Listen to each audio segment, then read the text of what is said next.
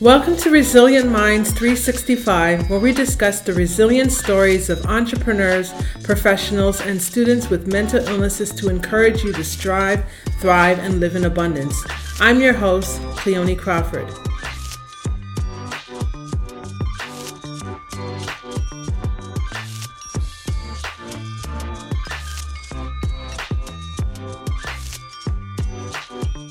Welcome to Resilient Minds 365. I'm your host, Cleone Crawford. Today, everyone, we have a special guest with us. We have Safia uh, Jassi with us. And um, Safia is a multimedia artist with 10 over 10 years experience creating and performing through various mediums, including storytelling, filmmaking, fiberwork, steel and ceramic sculpture, and printmaking. She's a multi-talented and multi-dimensional creative director with proven skills in event planning, project management, invoking Afrofuturism to create healing experiences for communities.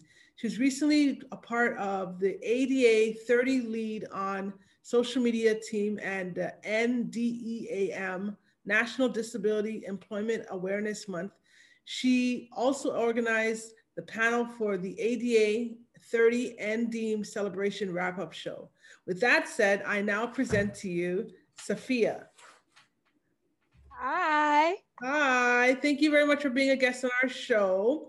So, first, um, tell us more about what you do, what you're currently doing, and um, yeah, tell us a little bit more about what you do. Okay, cool. So, right now I'm in the midst of building my brand for my business, which is Black Girl Fire. It's Black Girl Fire been like a project I've been working on while I was at the School the Art Institute of Chicago, also known as SAIC. And it first started out as something that I used to help me live a comfortable and successful life while having a traumatic brain injury because I have some other diagnosis along with traumatic brain injury, along with TBI, like ADHD, uh, PTSD, um, lupus, and explosive rage disorder. So it's like a lot. And I know one thing for me is like being on medication, it really, it really kept me stuck. So through my journey, I was looking for ways that can help me so I wouldn't have to be on medication. Right.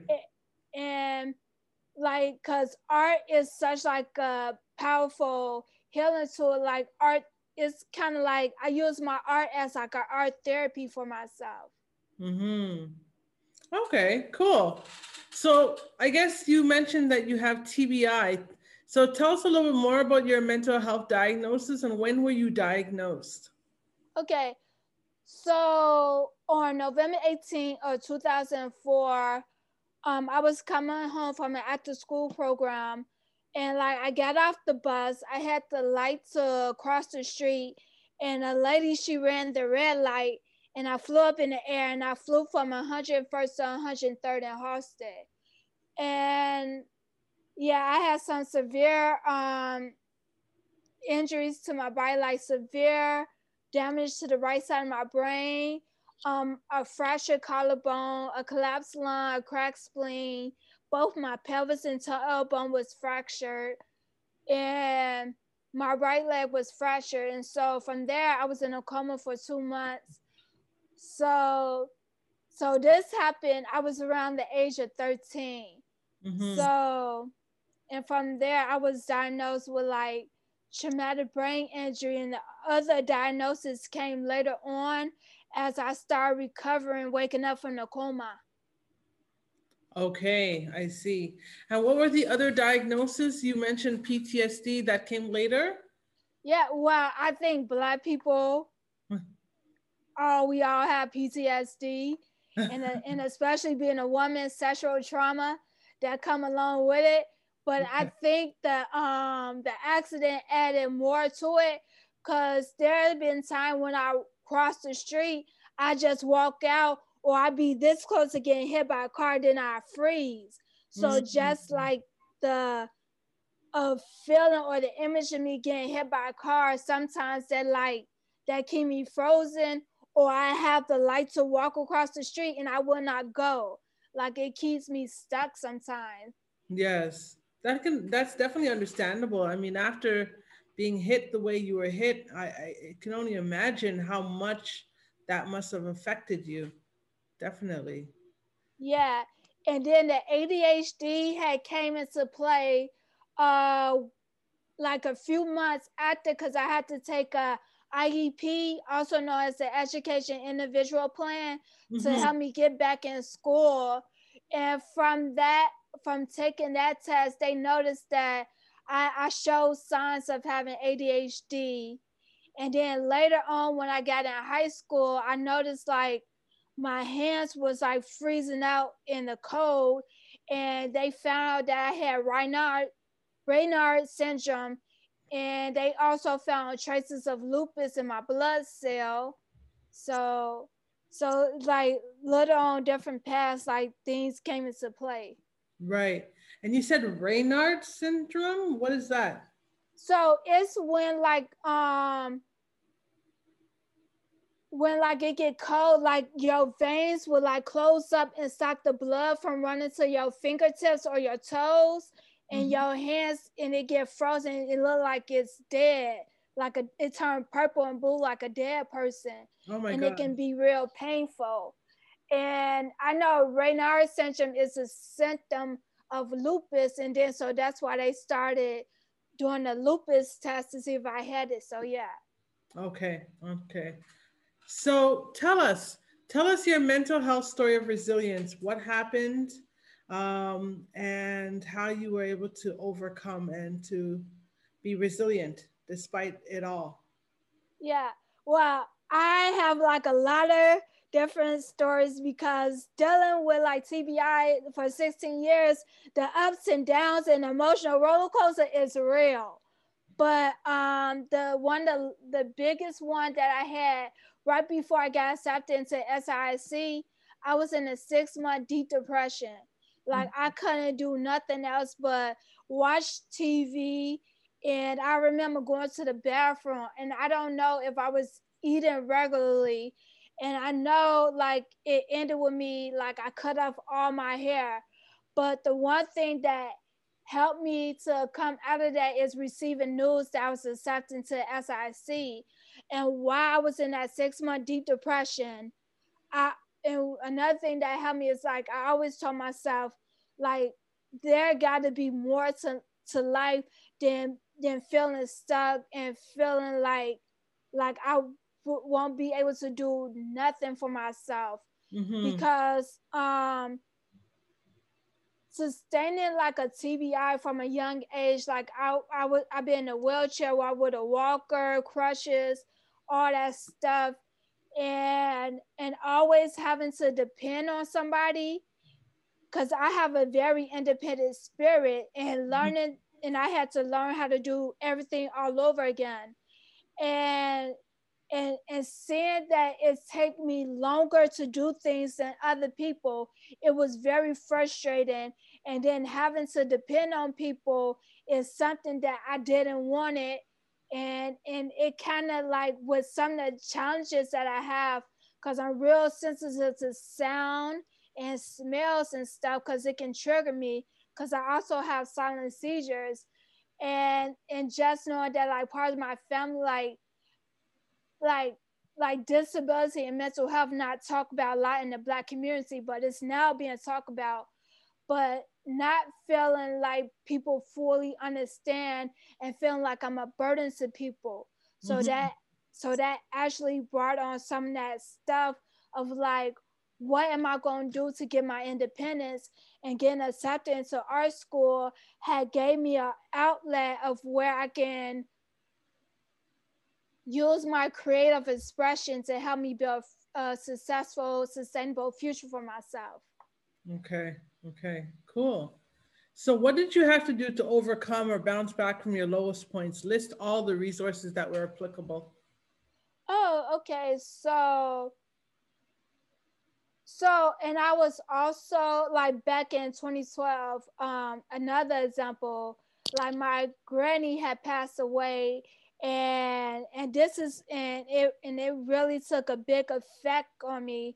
And that's when my silent seizure i had a real bad silent seizure and i was placed in a psych ward and i was given some type of medication where it caused me to stop having thoughts for two years. And that's when i, I lost faith in the medical industry. And then so i started thinking about what can I do to help myself? So for about like three or four years now, I've been doing a healing practices, a healing ritual where like uh, I start with like cleansing my chakras. Like I say affirmation over each chakra. Mm-hmm. Um, I say um, like my word that I live by is magical, and I dance around with that word. And then I have a vision board of everything I want to come to existence. And then I say that and I exercise and then I go and like I start meditate and like I meditate with like with like crystals. I like emeralds and rose quartz and pyrite. So like I I really, because especially emeralds, they have a lot of healing properties. Mm-hmm. Like they help clean toxins out of the body. They're good for the digestive system. They're good to ease your muscles and stuff. And they're good for like mental fogs to um to clear like to clear out your mind. So like I use that to hold on like when I'm feeling pain or when I just need to meditate. So mm-hmm. I just hold on that so I feel better. Cool, cool. Okay. So, what are three things you wish you had available when you were at your lowest point? Three. Um, I wish. Um, hmm, I I wish one thing that like I had more of a support system mm-hmm. that um, like my family was um I know because my mom, she's been like a big support, but like my other family members, like, like they did what they could, what they could understand. But when I got out of a wheelchair, it, my disability turned into an invisible disability. And it's kind of like, okay, I, their thing was like, okay, you're not in a wheelchair, so you must be fine, and not um, understand like the the challenges that come with having TBI.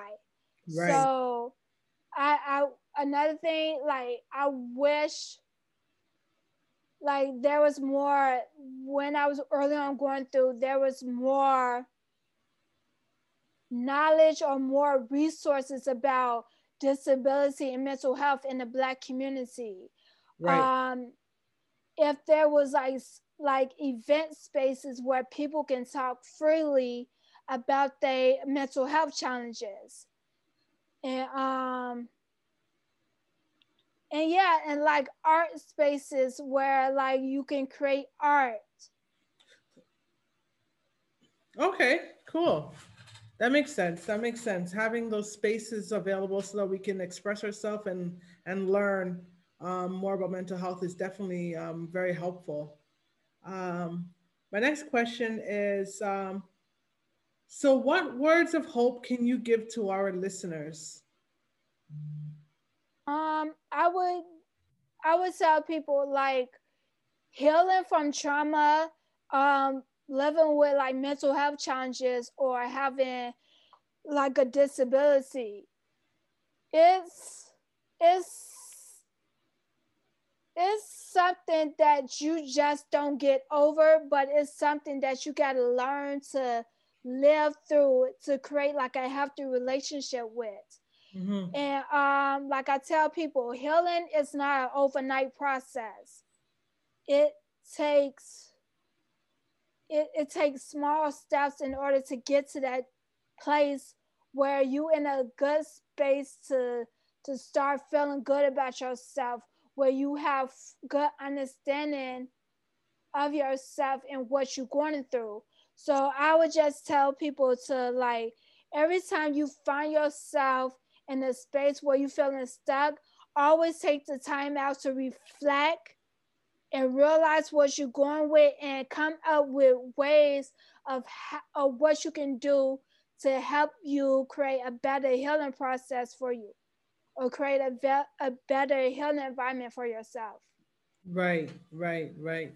So I understand that you're into art. Um, that art is a very big part of your um, your um, your platform. How do you use that with um, to keep your mental health um, in a in a safe place in a healthy place? What do you do? How do you use art to yeah to to keep to maintain your mental health? That's the that's the question yeah so i came up with a term because like the the word artist i think is so overrated i like to call myself a self-expressionist Okay. And I see art as a as a tool eh, or a method for me to release all the things that I'm experiencing. Like when I paint, like uh, when I create art, I like to put my whole body into the process. Like when I throw paint, I like like it's a dance, mm-hmm. like it's a performance of like what like I what I'm experiencing in that moment. Cause um, I kind of came up with the term self-expressionist because I I work on like doing art and then you create stuff. So how to create something and I follow states and the stuff won't work out. So I just like take it apart and just do whatever I feel. And and I just saw the measure of that. And I see myself as a self-expressionist and also understanding that I'm disrupting the norm and creating something new. Okay, okay, makes sense. So, with that said, what we're going to do is we're going to switch over to um, another form of questions. So, here we're going to talk about, as you can see behind me, there's a book that's called The Music of My Life. And um, that's basically a book about um, music therapy and my journey with bipolar. So, with that said, what type of music do you like? Oh, uh, okay. Well, I like a lot of different. It's hard for me to choose. I like music that just that speaks to my soul. But yeah. I know one good song that I'm really liking is a song by Willow Smith and another chick. It's called Born to Give and mm-hmm. it's kind of like they took inspirations from like the Indian culture and made like a meditation music with it. So I really enjoyed that, especially for like where I'm at like right now of just like coming to peace because I because 2020 has been a very challenging year and I know I, I I overworked myself and now I'm coming to a place where I just want to relax and knowing that all that I did, it was the best that I had to give, and mm-hmm. my best will continue to get better with as time comes. Right, right, right. So with music, um, what would you what would you say? What would you say that music? What does music do for you when you listen to it? What does it do for you? It is music is so I love music. Um it put me in a zone because like there's different type of songs for whatever you're going through in a period of life. And so there's a song for for you to listen to to help you to release those emotions. And i just see music as a as a release tool for mm. you to just like like just to sit in your emotions whether it's happy or sad or mad, whatever it is. Mm-hmm. But you just to sit in it and just and just feel it. And music give us a soundtrack for our for our for our emotions. Yes, I like that. I like that. Definitely, definitely. So with that said, how can we stay in touch with you? Oh, well, yeah, okay. So you can follow me at Black Girls on Instagram or um or Black Girl Fire on YouTube or or Facebook. Yeah. Yeah, so Black Girl Fire, if you use Black Girl Fire or Black Girls on social media, you can find me. Okay, wonderful. Well, thank you so very much, Sophia, for doing this interview. I truly um, appreciate it. Um, with that said, we are going to end. And to all you resilient minds out there, until next time, please subscribe to us on all our platforms and don't forget to rate the show and leave a review for us on Apple Podcasts. Also, join the community of resilient minds and sign up for our monthly newsletter at cleoniecrawford.com. Be sure to grab a copy of my book, The Music of My Life, on all Amazon marketplaces to get to know me better. And if you can think of one person that will receive value from today's show or connect with Sophia's testimonial, please share it with them. Feel free to t- take a screenshot of this week's episode of the podcast and tag us on Instagram.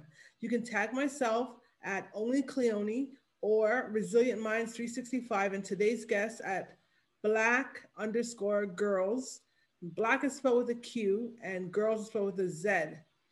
Also, and remember, mental health is not a death sentence. Despite your illness, you can strive, thrive, and live in abundance. Until next time, I'm Cleone Crawford, and I'm signing off.